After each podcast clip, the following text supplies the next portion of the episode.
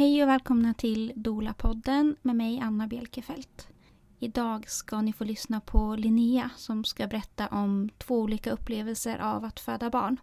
Och eh, det är så roligt att hon är här och eh, även om jag har följt henne under andra graviditeten och hört om hennes första födsel var med under hennes andra födsel så är det alltid underbart att höra på nytt och det kommer fram nya saker och ja, det uppstår nya diskussioner och frågor och funderingar. Så jag ser jättemycket fram emot att eh, få träffa Linnea och eh, hoppas att ni också ska gilla det här avsnittet.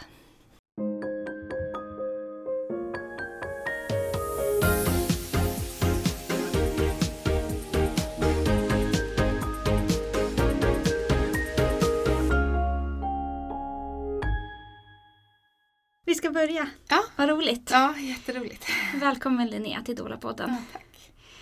Um, var ska vi börja tänker jag? Ehm, vi känner ju varandra lite redan. Mm. Ehm, vi kanske kan börja med hur många år är ditt äldsta barn? Hon är tre och ett halvt Tre och ett, halvt- nu. tre och ett halvt och Mm. din yngsta. Han är åtta månader, nästan på dagen. Ja. Eh, har du lämnat bort honom mycket eller är det här lite första gången? Ja, men korta stunder. Ja. Han har varit eh, ganska lätt att lämna i alla fall till sin pappa. Mm. Och eh, ja, men en kortare stund till mormor Mm. och så. Så det, det har ändå gått att gå iväg en kortare stund. Mm. Och hur känns det att vara ifrån honom? Ja, det, det känns faktiskt bra. Vad skönt. Det, det var mycket känsligare med första Mm. barnet, tycker jag. Eh, att lämna ifrån honom känns inte alls lika ambivalent. Så. Nej.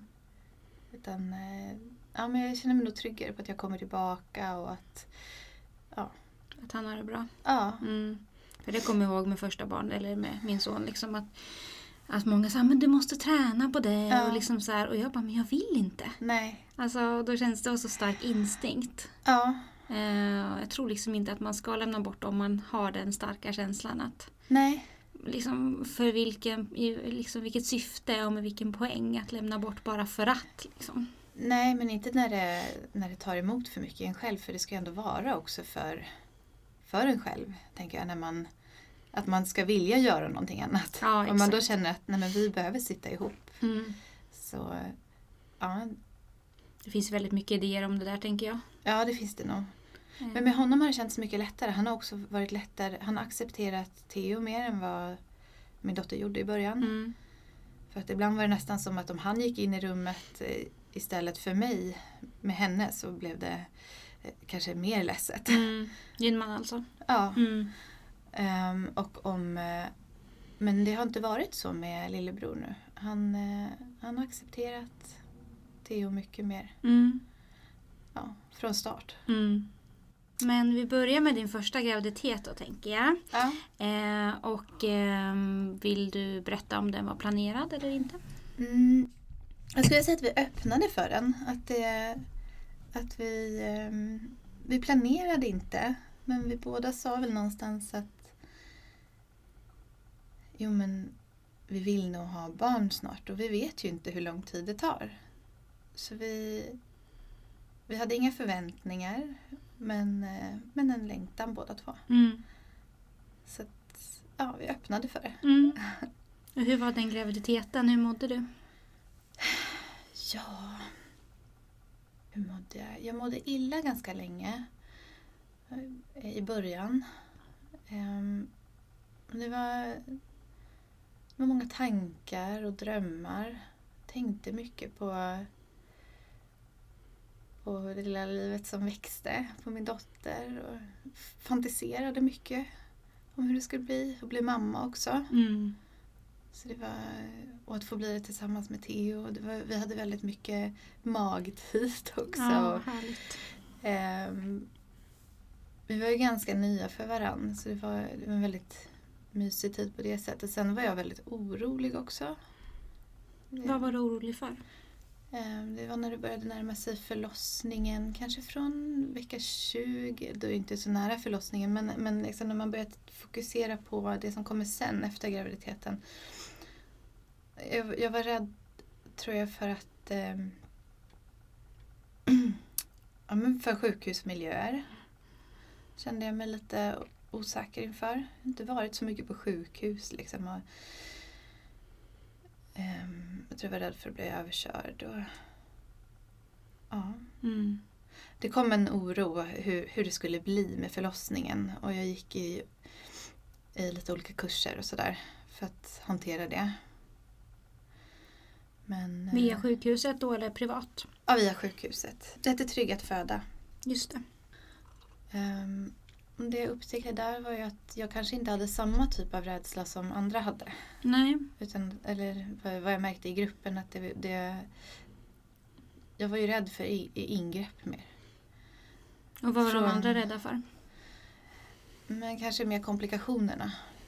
Att det var mer fokus på sådana typer av rädslor. Mm. Vad som eh, kunde hända med kroppen vid en vaginal förlossning. Mm. Att hantera det. Och jag kanske var mer rädd för eh, ja, men kejsarsnitt. Alltså det som hände under förlossningen. Mm. Ja. Tyckte du att den här kursen eller de här grejerna som du gjorde innan hjälpte? Ja, Inte så mycket. nej, Nej. det var lättare att förbereda sig nu till en andra förlossning. Mm. Så. Vad tror du att du hade behövt istället då med första? Jag, jag tänkte ju till först att jag ville ha en doula och eh, jag tänkte ju på hemmaförlossning. Eller hemfödsel. Men eh, jag tänkte på priset Mm. mycket. Men jag, jag tror att den, eh, den typen av stöd var viktigare för mig Mm. än det medicinska. Så det, det, det vet jag ju. Mm. Att jag skulle inte vara utan doula en tredje gång heller. Nej. Eller... Ja. Jag skulle nog behövt mer förberedelse på, på att känna in vad jag ville. Mm. Vad jag behövde, vad min kropp ville. Inte lyssna så mycket på ja, men något som vi har pratat mycket om, det här med risker. Att inte höra riskerna hela tiden. Och Nej. inte tänka på dem och ta in det. Nej, precis. Utan mer känna in, känns det rätt? Ser allt bra ut? Och bara, okej, då är det Mm, bra. mm. Då är det inte någonting farligt här. Det är inget farligt som ska hända. Nej.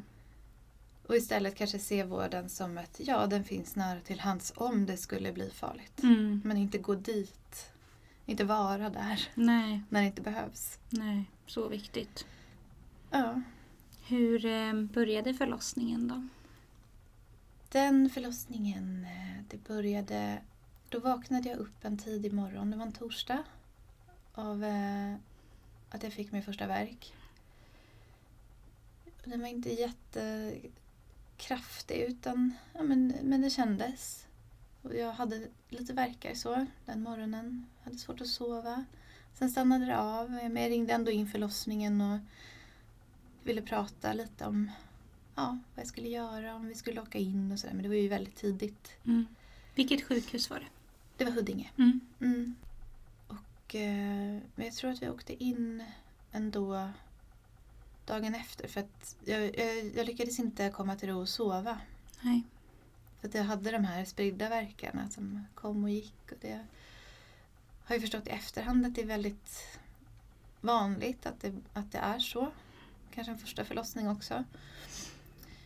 Eh, Men jag var ju ändå, då, då kickade någon oro in i mig att jag vill inte föda i bilen eller utan att jag ville få plats. Så jag blev väldigt mån om att komma in på sjukhuset.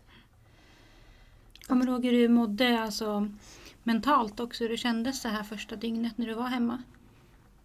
Och då var jag orolig. Mm. Då, då var jag väldigt orolig och jag tror eh, Jag tror att en del av det var det här att jag skulle klocka också. Och, och säga när verkarna kom och jag satt och skrev ner dem. Och, jag, och samtidigt sa de att jag skulle duscha, ta det lugnt och sådär. Men jag hade svårt att göra det. Jag kunde Mm. inte riktigt varva ner. Svårt att klocka verkar och vila tänker jag. Det, Ja. Då är man så igång i, i hjärnan. Ja, så det kändes som att fel del av mig var aktiv. Mm. Liksom. Att jag, det blev nästan som ett maniskt tillstånd av att liksom skriva ner klockslag istället. För att se vad det, alltså för att hitta någon prognos på det. Mm. Ja. Födandet är ju liksom väldigt intryckt nu i att vi ska förstå allting och Mm. ehm, föra statistik typ. Och, Ja. ja. ja, men att se vilken riktning det skulle ta kändes det som. Mm. Istället för att tänka så här, ja, men det är igång men nu måste vi vänta och vila. ja, Punkt. precis. Och bara som du sa innan med graviditeten, bara känna in det nu. Så här, Mm. Känns det bra? Mår jag bra? Mm. Vad vill jag göra? Mm. Mm. Vad kan kroppen tycka är skönt i det här läget? Precis. Inte det här fokuset på sov nu, sov nu, utan är det något annat du kan göra som är lugnt? Mm. För sova gick ju absolut inte. Nej, då blir det som en stress. Ja, Jag borde sova. ja. Mm. Jag borde sova för att orka det som komma skall och det Mm. blev också, blev också väldigt sådär, ja men... Ja, Så du var hemma ungefär ett dygn och fick inte så mycket sömn. nej. Nej. Och vi kom in också dagen därpå och gjorde en hinsvepning. Ehm, Hur var det i förhållande till BF? det var innan BF. Mm. Det var den, eh, vad kan det ha varit? Solveig var beräknad den 12 juni. Och det här kan ha varit den sjunde någonting, Mm. åttonde. Nej, det kan inte stämma. Ja, strunt samma. Något sånt. Några dagar innan. Mm. Så det var ju ändå i rätt tid om man säger så. Mm. Det Hur var det att komma in och hur var bemötandet och hur upplevde du hinsvepningen? Och... mm, jag önskar att jag kunde säga att det var, att det var bra bemötande, att det kändes tryggt och så, men hinsvepningen var ju... Och jag vet att min man stod och höll min hand och kände att nu bevittnar jag ett övergrepp. Mm. Att det var ju... Det gick ju så fort och jag var inte beredd och jag förstod inte. Eh, Jag förstod inte vad den gynekologen skulle göra. Ehm, Utan det gick jättesnabbt. Och det gjorde ju ont och det var jag inte heller beredd på. Nej.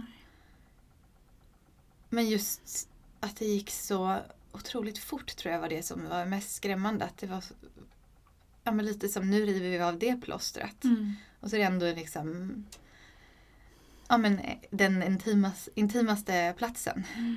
att vara på Mm. med, med fingrar. Så det var väldigt, det var lite läskigt faktiskt. Mm. Det var det.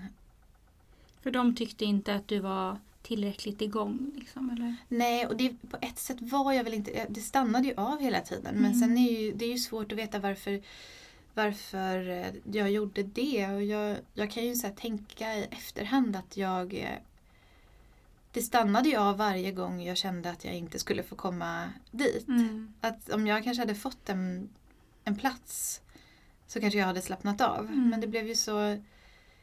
Ja, det blev väldigt fram och tillbaka hela tiden. Och nu får du en plats, nej du ska vara hemma. Och eh, ja, jag tror att jag bara sp- spände mig Ja. genom alla de här första dagarna Mm. av latansfasen. Mm. Ja, Och vad hände sen efter hinsvepningen? Då fick vi åka hem igen och jag fick eh, med mig eh, något att sova på. Mm. Lite så. Sovdos, Sovdos. morfin. Fick jag. Ja. Ehm, tyckte det hjälpte för sömnen. Men sen så kom ju lördagen igång med samma eh, med samma frekvens. Att det, jag kände verkarna, det stannade av.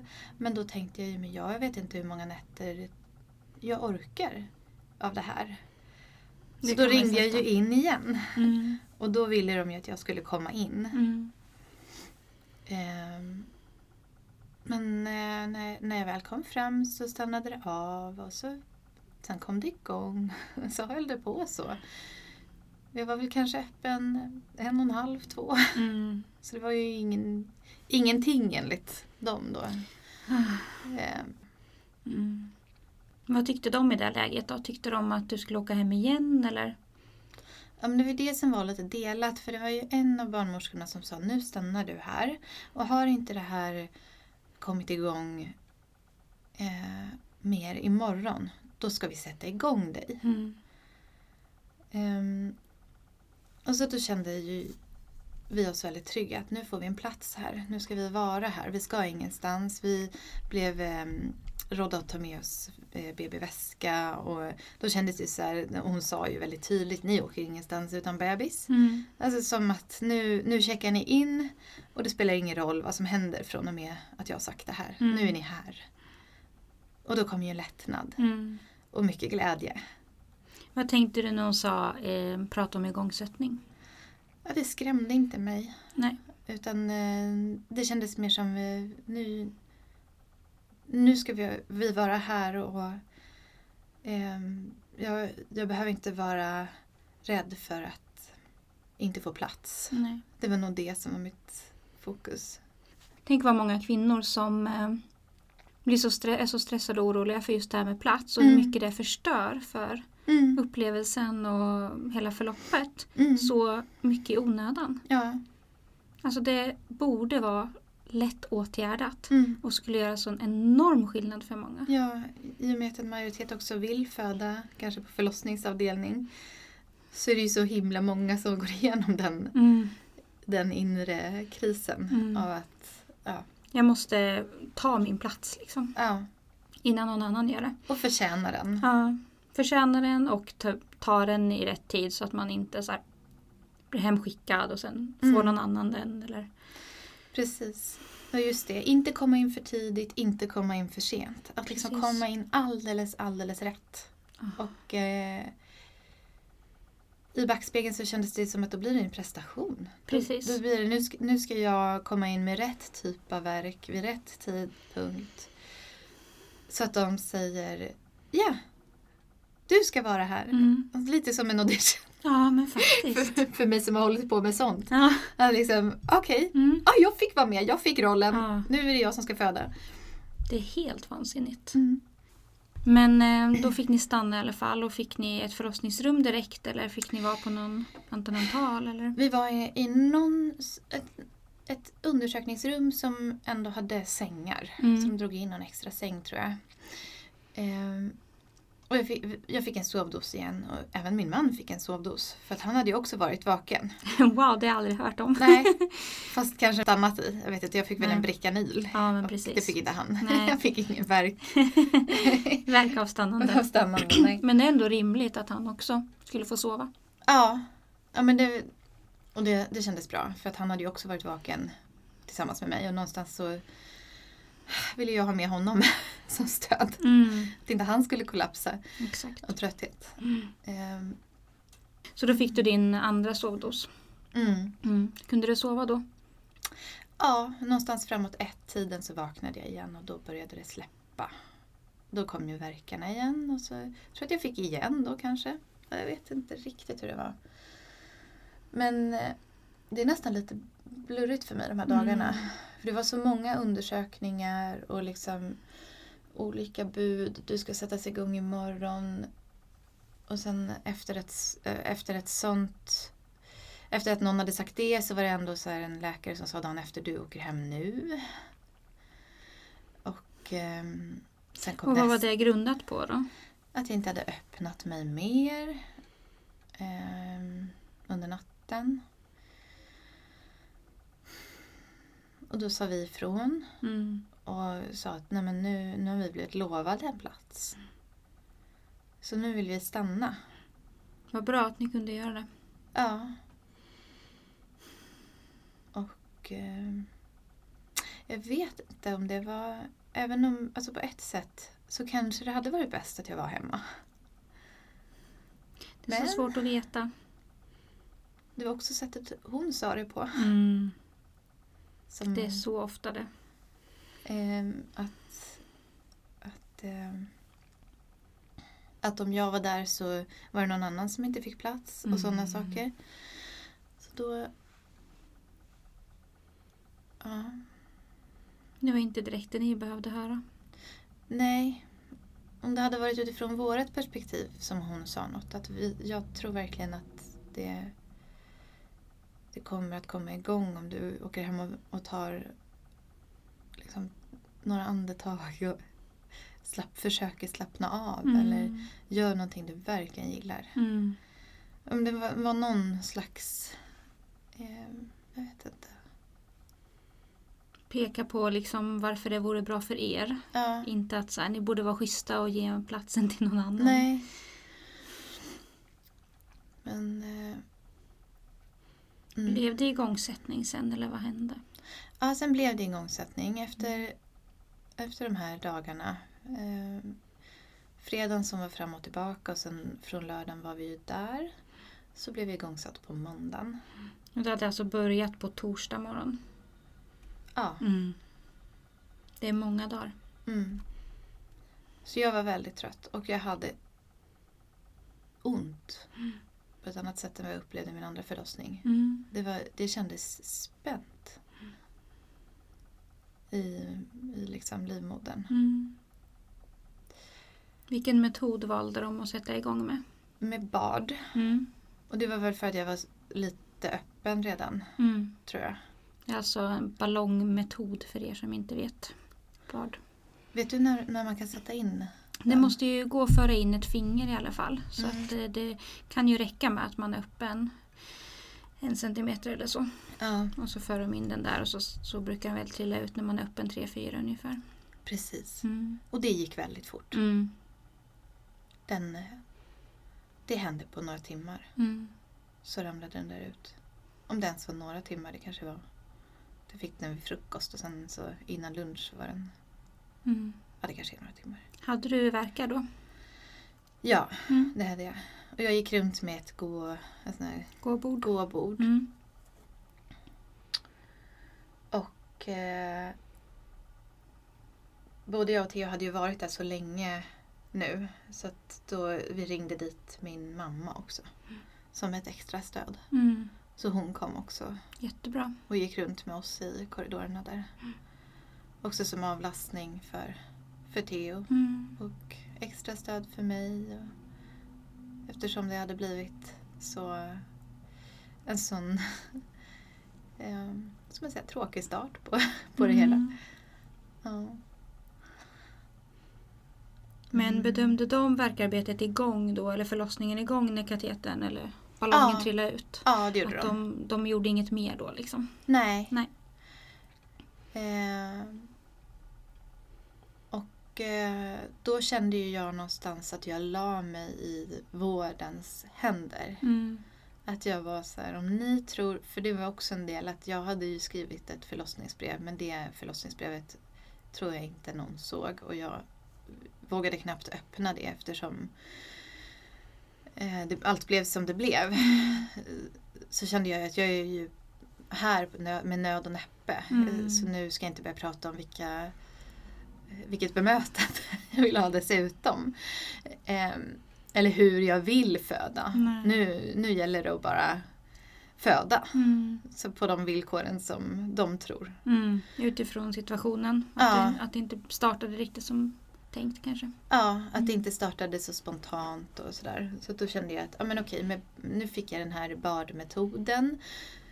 Eh, kommer det bli, för jag hade hört lite sådär att med, med igångsättning kan man få en annan typ av um, verk. Och att eh, jag hade hört begreppet verkstormar och eh, oxytocindropp och allt möjligt som gör att det kanske blir tyngre för kroppen. Mm. Eh, och jag hade ju inte övervägt epidural innan. Jag hade ju tänkt att jag vill jag vill i, i, i största, liksom, eller jag vill helst föda utan ehm, vad heter det, medicinsk smärtlindring. Mm. Ehm, så jag var inställd på TENS. Redan då kanske akupunktur och massage och rörelse Mm. och lustgas. Och bad. Och bad. Mm. Mm. Ehm, men när jag väl stod där med, med och hade fått den här bad så, så var jag ju, då frågade jag ju mer så här, vad tror ni? Tror ni att det är bra med en EDA i det här läget? Ja, det, det tror vi. Mm. Ja, tror ni att det är bäst att jag sätter in den direkt? Eller ska jag vänta tills jag känner att jag behöver den? Mm. Vi tror att det är bäst nu i sådana fall. Det hade man velat veta. Hur de argumenterade för det. Eller liksom vad var Ja. deras argument. Ja. Och jag tänkte ju mer utifrån min kropps ork och, Mm. eh, och så. De kanske också såg på dig att Du var väldigt slut eller? Ja, jag tror att det var nu ska du få vila. Mm. Men det som hände var att jag slutade känna verkarna. Mm. Jag kände, jag kände ingenting Nej. helt plötsligt. Och det kändes inte bra. Nej.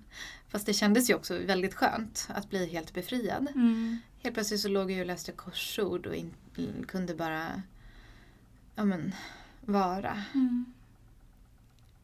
Kunde du sova något? Nej, Nej. fortfarande inte sova. Det är många som tänker att det är en garanti. Liksom. Nu får jag epiduralen och då kommer jag sova en, två timmar. Men det är ju faktiskt inte alla som gör det. Och många tänker kanske också att man blir av med smärtan helt och hållet. Men det är inte heller alla som blir. Men du upplevde att du blev helt bedövad? Ja, Mm.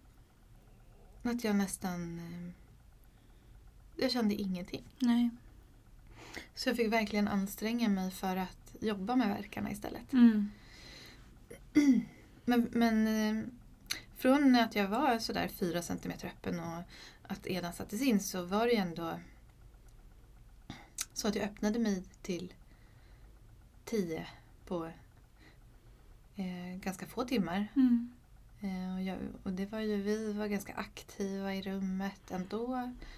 Ehm, och jag satt på någon stol och jag gick runt och det var, det var ett ganska aktivt arbete. Mm. Vi gjorde några sådana här spinning babies övningar också, kommer jag ihåg. De eh, drog en handduk mot, mina, eller mot min ländrygg. Och då var det just så här att jag fick försöka hitta när det kom ett tryck. Mm. Och det var nästan svårt med edan. Mm. Men eh, i det här skedet så kändes det ju väldigt ljust ändå. Mm. För då kände jag ju att nu är, nu är det på väg. Mm. Nu, det går framåt och det var väldigt positiv stämning i rummet. Och, ehm, ja, men jag och Theo var jätteglada och min mamma var där och hjälpte till och barnmorskan var fin och hennes team var bra också. Så att det, Mm. var, det var ett ja, men det var en ljus känsla. Mm.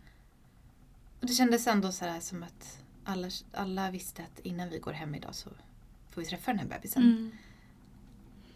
Vad var det som hade varit jobbigast fram till dess? Var det den här osäkerheten att få stanna eller inte stanna? Eller var det undersökningar? Eller var det liksom smärta? Eller?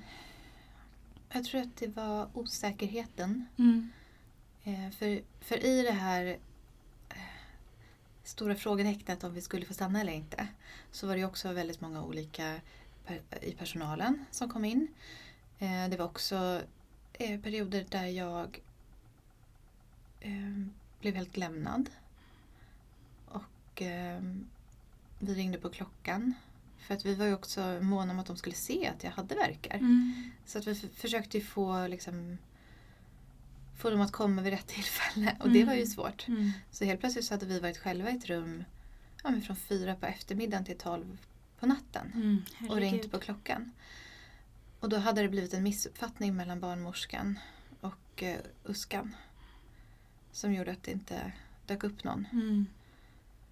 Och hade någon eh, kommit in i det skedet så kanske det faktiskt hade hänt saker Mm. spontant. För det var också en, en, som en eh, ganska lång sekvens av verkar. Och hade jag kanske lyckats ta mig upp ur sängen då så kanske, jag vet inte. Jag vet- Precis. Mm. Jag tycker det är så viktigt att folk som lyssnar får höra liksom alla, alla möjliga tänkbara situationer och hur man kan liksom för det gör också att man kan förbereda sig på olika situationer själv. Mm. Och just det här som du säger att eh, ni var ensamma långa stunder. Det är ju tyvärr många som upplever det. Mm. Ehm, och därför är det så bra att ta, typ som du ringde till din mamma eller att ta med en vän eller dola eller någon. Mm. Ehm, så att man ändå liksom får mer energi från kanske bara sin partner för det är Ja. huh, tungt för partnern också. Ja. ja, han hade ju aldrig varit med om något liknande. Och både han och jag var ju inställda på att... Det, det är också... Det finns ju många eldsjälar inom vården och även, alltså så även förlossningsvården tänker jag. Och eh, vi tänkte väl att alla vi skulle möta skulle vara så. Mm. Det skulle kännas liksom ämnade för. Och eh, även om det skulle vara personalbrist och jobbigt så skulle man ändå känna sig sedd. Mm. Ehm, men, att, ja, men kanske när man väl är på plats så skulle man vara sedd. Mm. Men ehm, Så var det inte riktigt. nej. Nej. Det här är ändå liksom verkligen baksidan eh, och eh, bild av verkligheten någonstans. Så att jag tycker det är bra att man inte censurerar för mycket hur det var. nej. Eh, och eh, varje enskild födandes berättelse är ju liksom unik och Ja, måste få höras. precis. Så vad hände sen då? Eh, du hade öppnat dig 10 centimeter och Ja, och då började det bli dags för eh, den barnmorskan och eh, eh, undersköterskan att gå hem. mm. Så det blev byte. Var det här på kvällen? Det här var vid tio. Mm. Och ehm, där hände ju någonting igen då. För det var ju en väldigt fin och skör energi i det rummet som jag var i. Men sen så ehm, var jag ju öppen 10 centimeter och eh, helt naken. Och, och stod liksom i den här sängen och då kommer in helt nya människor. Mm. Och eh, jag tror inte att, att det går att förbereda sig på hur det känns. Nej. Och att det kanske inte känns så um, oroligt för alla heller. Men har man som jag kanske haft en ganska knepig start och in i födandet så kanske det känns som det sista man Mm. orkar. Då kanske man inte känner sig lika stark som om man har startat spontant och kommit in i rätt läge. Och, Nej men precis. Och eh, det blev ju inte en bra start med det teamet heller. nej. Eftersom eh, jag, eh, jag den här barnmorskan klickade inte. Det kom in en väldigt ung man som var student. Och, eh, Som var undersköterska eller som var barnmorska? jag tror att han var undersköterska. Mm. Jag kände att jag inte riktigt orkade ta in eh, nya personer heller. Men, men jag vet att min man sa att eh, han troligtvis, alltså att jag troligtvis inte ville ha honom där. Och då blev det ju lite av ett, en clinch mellan dem. Mm. Där hon tyckte att han måste få lära sig. Då var det nog en barnmorskestudent låter det som. Ja, det kan ha varit en Mm. barnmorskestudent. Ehm, det var som att hela kroppen stannade av och jag kände det så tydligt. Jag vet att det var bland det första jag sa till dig också när jag berättade om eh, min förlossning. Att det var som att det blev kallt i rummet. Mm. Ehm, och där slutade jag eh, föda, kände jag. Mm. Och eh, vid det här tillfället så blev det bara mer eh, verkstimulering. Eh, en ganska passiv barnmorska som satt mycket vid datorn. Tittade på mina eh, tittade på CTG-kurvorna. Eh, kommenterade dem, gick ut, kom tillbaka. Eh, tömde mig på urin, fyllde på edan. Höjde droppet antagligen. Höjde droppet väldigt mycket. Och det där har vi tittat på i efterhand och ser att jag har sju verkar på tio minuter när det är som eh, mest. Herregud. För er som inte förstår något av det så är det absolut en överstimulering av livmodern. Mm. Och det kände jag ju också för jag kände ju hur kroppen vibrerade. Mm. Att det var ju liksom inte ens ett avbrott utan jag satt, så trots att jag var så bedövad så var det bara som att Alltså vid det här eh, skedet så skakade bara min kropp Mm. och eh, det fanns liksom ingen paus heller. Ehm, så att det var svårt att få till vätska och ehm, sådana saker. Så att eh, jag tappade nog extremt mycket energi Mm. Där i slutet. Om hon var så fokuserad på CTG-kurvan så fattar jag inte hur hon kan liksom missat det. Nej. Att det var sån överstimulering.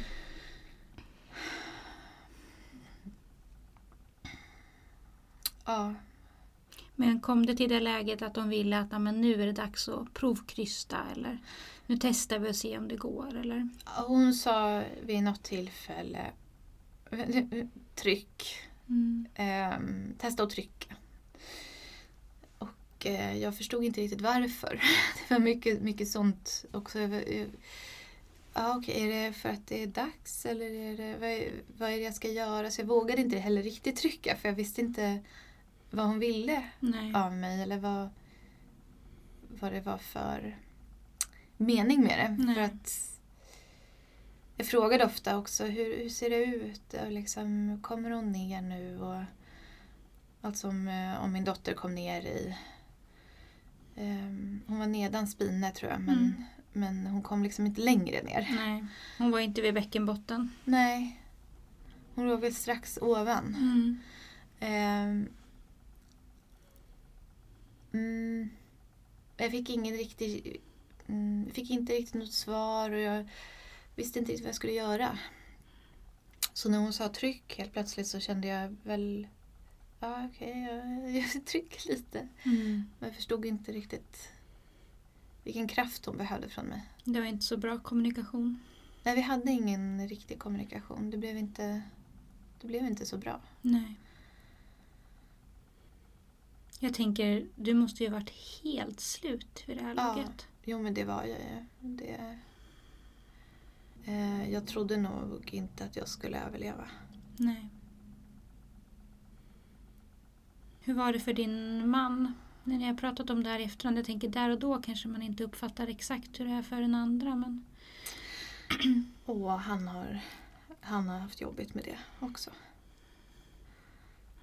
Han eh, försökte ju vara eh, det stödet jag behövde som han visste men det blev ju också inte det vad den här barnmorskan tyckte att han skulle göra. Nej. Eh, han ville ge mig mycket närhet. Då tyckte hon lite att han var i vägen. Eh, Hjälp. och jag måste tillägga att det här är så himla... Alltså jag har aldrig hört någon berätta på det här sättet. Om någon lyssnar och blir så här, "Vilk- vad var det där för människa? En sån människa vill inte jag möta. Jag tror att det är så ovanligt. Ja. Eh, jag tror att jag hade jätteotur Mm. med någon som flest- hade en extremt dålig dag. ja.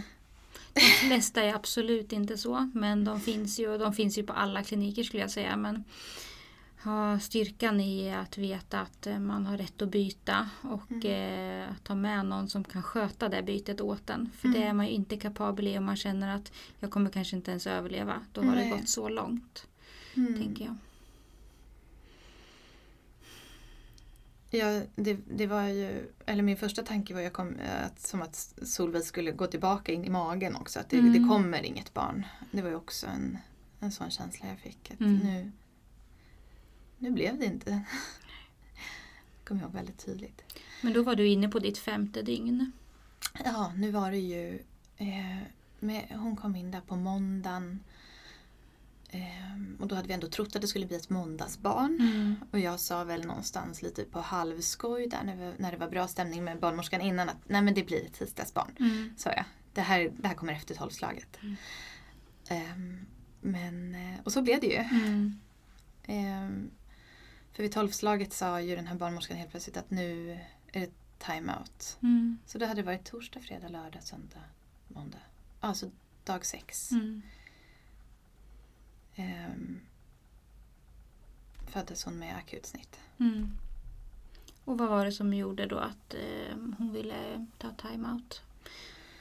Vi förstod ju först inte vad det var Nej. när hon sa det helt plötsligt. För vi kände, eller jag och, ja, eller vi, kände ju att jag var mitt uppe i att föda. Och så sa hon, nu är det time-out snart. Och då, då undrade jag ganska, vad, vad betyder det? Ska jag sluta nu? Mm. Eh, vad, är, vad är det frågan om? Jättekonstigt att slänga sig med sådana uttryck. Eh, Som att alla vet vad det är. Liksom. Ja, ja men det var ju det, det, var det som var hennes reaktion när vi frågade då, vad är time-out? Vet ni inte vad en time-out är? Ja, men det är klart att vi förstår vad en time-out betyder, men eh, Inte i sammanhanget kanske. vad ska jag göra? Vad förväntas av mig nu då? Mm. Eh, vad är nästa steg för att Är jag ska du få föda behöver mitt pausa? barn? Eller? ja. Behövde gå och kissa. Nej, men det, var, det var väldigt oklart och då, då var det ju bara, nej men då ska vi ta in en läkare och eh, se om det blir snitt eller sugklocka. Som att det var liksom det mest naturliga man har sagt till någon någonsin. Mm. Jaha okej, det, var liksom inte jag, det fanns inte på min himmel. Så Men var det då att Solveig inte mådde så bra? Som jag förstått det, nej. Utan det var att jag hade varit retrahe- retraherad i tre timmar. Så då börjar väl, väl eh, de bli rädda för att min livmoder ska bli överansträngd Mm. och att jag kanske då skulle blöda väldigt mycket. Mm. Som jag har förstått det ur ett Mm. vårdperspektiv. Att det handlade om, Det finns Min ökade kropp. risker. Mm.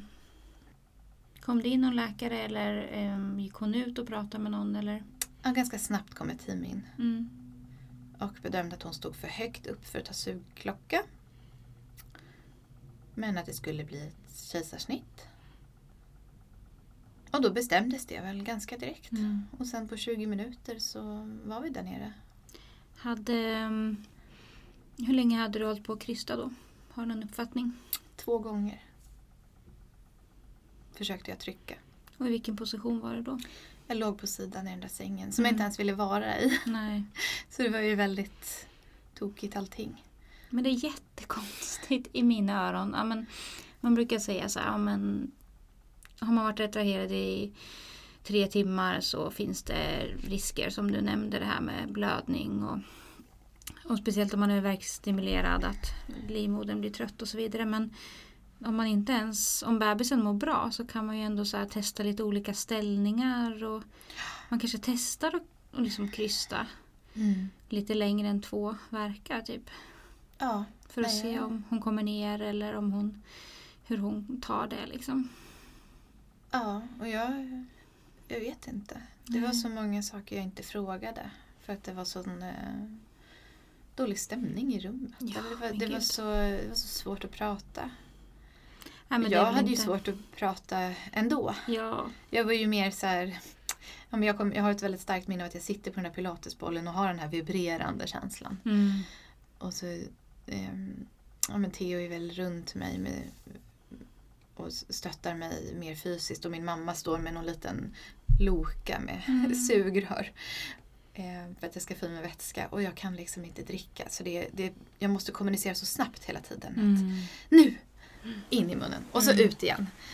Och när, när man är i det läget att det inte går att liksom ens prata med någon så är det så svårt att bara ja. föra sin talan. Gud ja, det är omöjligt. Tänker även om man in, bara har hållit på ett dygn. Eller, Ja. liksom, eller även om man har bra personal. Så Mm. är det ju det är inte meningen att man ska vara rationell och ställa frågor. och Nej. liksom. Ja, nej. För eh, den, den liksom... Det, det jag kan önska av mig själv var ju att jag hade orkat säga jag vill försöka mer. Ja. För jag vill föda henne nu. Mm. Så vad kan jag göra? Vad kan jag Mm. testa? Men där var ju inte jag. Och inte min man heller. Han var Nej. ju också bara så här, kommer, kommer Linnea klara det här? Kommer, Mm. alltså, kommer, och kommer Solveig klara det här också? Mm. Alltså att det, det var ju sådana frågor som vi började ställa istället. Mm. Ehm, sen var jag inte jätterädd för Solveig eftersom det såg bra ut hela tiden. Mm. För jag frågade ju ofta hur det såg ut. Och, och det var ju det de höll koll på, att hon mådde bra. Mm. Och att, ja, men att jag också hade bra värden antar jag. Mm. Hur kändes det då när det blev beslut om eh, kejsarfödsel? Då eh, bröt jag ihop. Gjorde Theo också för han visste att jag var eh, jätterädd för det. Mm. Då sa hon åt honom att gå ut ur rummet. För att han grät med mig. Så då blev, eh, då blev det ensamt igen. Nej, det, var, det var som en mardröm. Så Faktiskt. okänsligt. Fruktansvärt. Och mamma vet jag inte ens, jag tog inte riktigt in henne. Hon var liksom bara där för oss. Mm. Så hon, inte, vet, hon blev nog också väldigt rädd. Mm. För jag... Ja. det blev ju väldigt snopet också på något sätt eftersom vi inte hann ställa in oss och sådär. Och det, jag upplevde ändå inte att det var, ur, det var inte urakut. Nej. Men, men det var ändå, nu vill vi få ut henne. Så, Mm. så kändes det. Mm. Ehm, Så det gick fort. ja, det gick fort. Mm. Och min, eh, ja, min känsla är att hon hade bestämt sig för det här redan innan. Ja. Det här kommer inte att gå. Ja. Hon hade en tvillingfödsel i rummet bredvid visste jag också. Så det kändes som att hon hade liksom två riskförlossningar Mm. samtidigt. Och eh, Kunde bli av med en typ. ja, det är min eh, värsta tanke. Mm. Ja. Hur var födseln då? Var det en födsel för dig eller var det en operation eller? Eh, Det var ett ingrepp. Mm. Det gick ju så fort. Men det var en fantastisk sjuk- sjuksköterska där nere. Mm.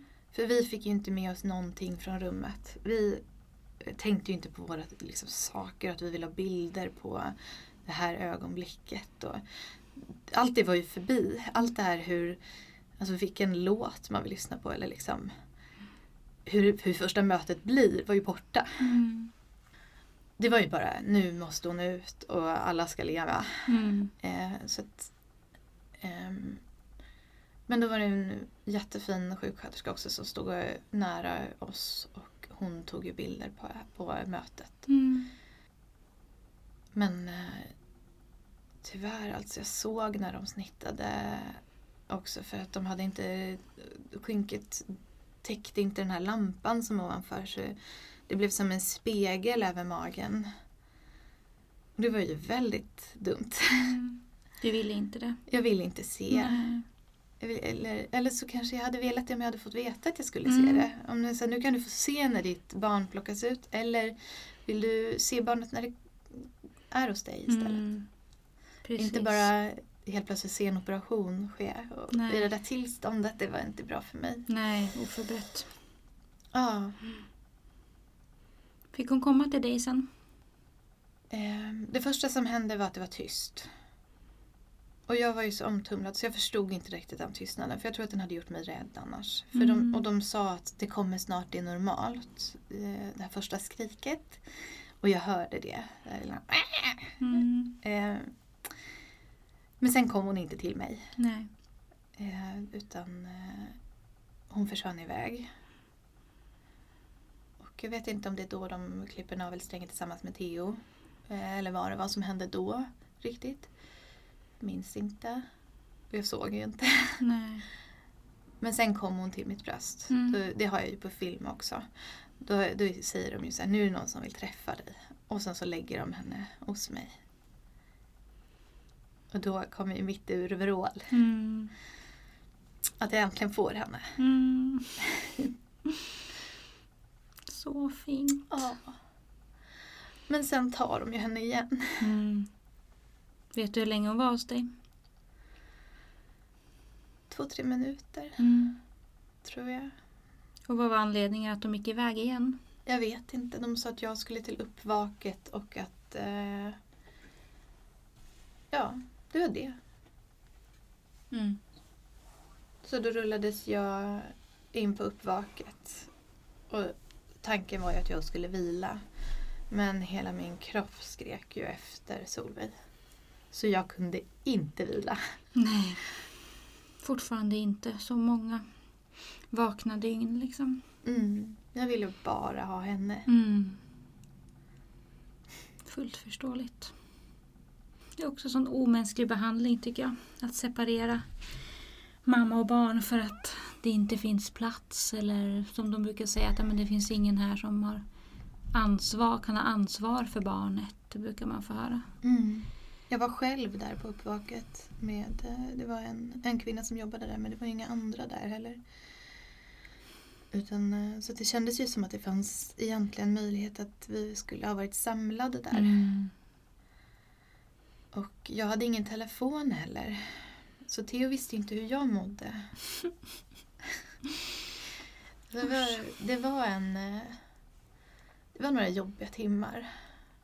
Och eh, jag försökte liksom blunda ibland men det... Nej, den där känslan av att, att få ha, hålla sitt barn eller Mm. liksom vara nära, det var för stark. Mm. helt enkelt. Mm. Så det gick inte. Nej. Jag tänker eftersom ni hade haft, som du sa, mycket magtid och du hade fantiserat om att bli mamma och möta henne och så, så hade du, vad det låter som, redan ganska stark anknytning. Ja. Mm. ja. Jag hade drömt om henne väldigt mycket. Mm. Så ni var ifrån varandra ett par timmar och sen fick du komma till BB, eller hur var det? Ja, vi, vi fick inte komma direkt till BB utan vi hade ett eh, rum där på förlossningen några timmar till. Mm. Eh, vid fem snåret. Hon eh, kom ut då klockan 02.00 Mm. och sen vid fem sex åkte jag upp till henne. Mm. Och då var jag helt slut. Mm. Så den eh, tiden med henne var lugn liksom, men den var inte den där som jag hade föreställt mig. Nej. För det, då var jag nog lite för chockad också av allt. Men det var skönt att äntligen vara tillsammans. Mm. Kommer du ihåg om du försökte amma eller? Mm, Mm. det försökte jag. Det försökte jag nog ganska spontant liksom. Bara. Jag tror att hon var lite för trött också. Men hon ändå liksom visade intresse. Mm. Sådär. Men det, det fanns råmjölk som kom lite sådär. Men Mm. inte, det blev ingen, ingen lång amningssession. Så Nej. Det var mest bara att ha henne där. Mm. Mm. Hur länge var ni kvar på BB sen? Vi var kvar där nästan en vecka. Mm. Och hur var den veckan? Hur mådde du? Ja. Jag var väldigt rädd för vad som hade hänt. Jag var väldigt rädd för um, vad som skulle hända. Jag var, jag var i chock. Um, jag visste inte hur jag skulle hantera mitt kejsarsnitt. Det var en jättefin undersköterska som hjälpte mig duscha minns jag. Och visa mig hur jag skulle komma ut ur sängen. eh, Hur jag kunde amma. Utan, em, utan det här magstödet som man kanske ändå inte har eh, så stabilt efter en graviditet. Men Mm. eh, som blir extra känsligt vid ett kejsarsnitt. Em, jag har förstått i efterhand att jag fick nog som panikångestattacker. Mm. För att jag trodde att jag skulle dö. Eh, och jag vet inte hur många gånger de fick titta på mitt snitt. För att jag var så rädd för det. Eh, så vi fick träffa en psykolog också där. Mm. Mm. Och eh, efter, eh, efter vår vistelse på BB så kom vi hem och blev eh, när, i samband med att vi valde BVC så fick jag också en kurator Mm. ganska snabbt. Tyckte du att du blev uppfångad?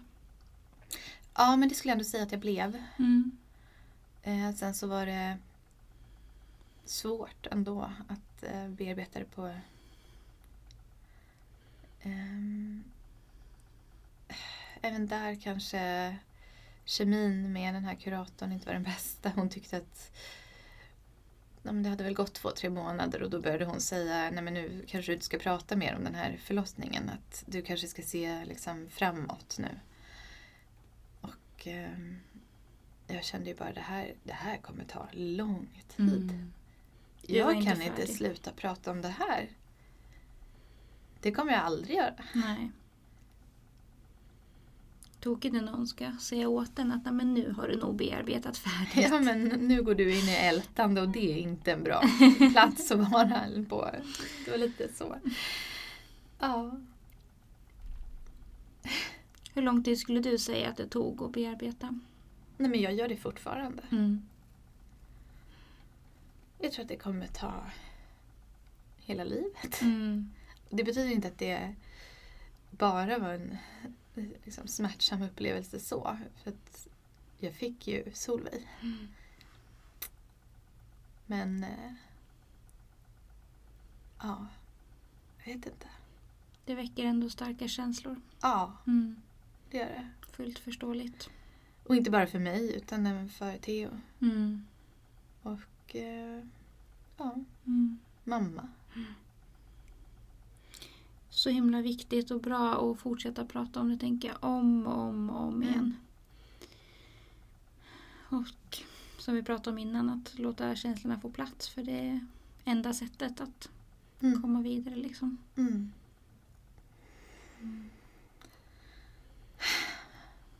Ja, Och hur många år dröjde det sen då innan du blev gravid igen? ja. Då var Solveig ungefär två år. Mm. Och då började jag känna mig som mig själv igen. Mm. Och, eh, precis som med henne så var det ju inte planerat utan det blev igen att vi öppnade för det. Mm. Och så blev jag gravid. Och då blev jag jätteglad Mm. men också jätterädd. För jag hade tänkt under de här två årstiden att jag kommer nog aldrig mer kunna göra det där. Nej. Det där vågar inte jag göra om. Jag vill jättegärna ha fler barn men jag vet inte hur jag ska, hur jag ska få ut det barnet. Nej. Hur jag ska möta den eh, utmaningen. Mm. Ehm, så jag visste ju att eh, ett plus på stickan det betyder att då, då ska det jobbas. Mm. Då ska det förberedas. Du var inställd på det? Ja, Mm. Då ska inget bli slump. Nej. Ja. Hur kände Theo då? Samma tror jag. Mm. Ja. Ehm, men på ett, ur ett annat perspektiv. Liksom. Mm. Han var mycket Han var rädd för tiden efter också på ett annat sätt än jag. För att han såg ju att jag mådde väldigt dåligt första månaderna. Mm. Och jag kände ju kanske inte att jag riktigt förstod att jag mådde så dåligt. Nej. Jag var ganska fokuserad på att eh, amma, att eh, knyta an, att eh, återhämta mig. Så att, att jag bröt ihop det liksom, det kände jag bara det här är en del av processen. Ja. Eh, jag, jag hade liksom ingen förväntan om en sån här bebisbubbla eller Nej. Att jag bara skulle gå runt och känna mig nykär. Det var nästan som att det var jobbigare för honom att se det än för dig att uppleva det. Ja, Så kan det ju faktiskt vara. ja. Och att det är lite, att han hade fortfarande de här förväntningarna att när hon kanske var på utsidan att nu går vi in i bebisbubblan. Mm. Och jag eh, kunde inte riktigt vara där. Nej.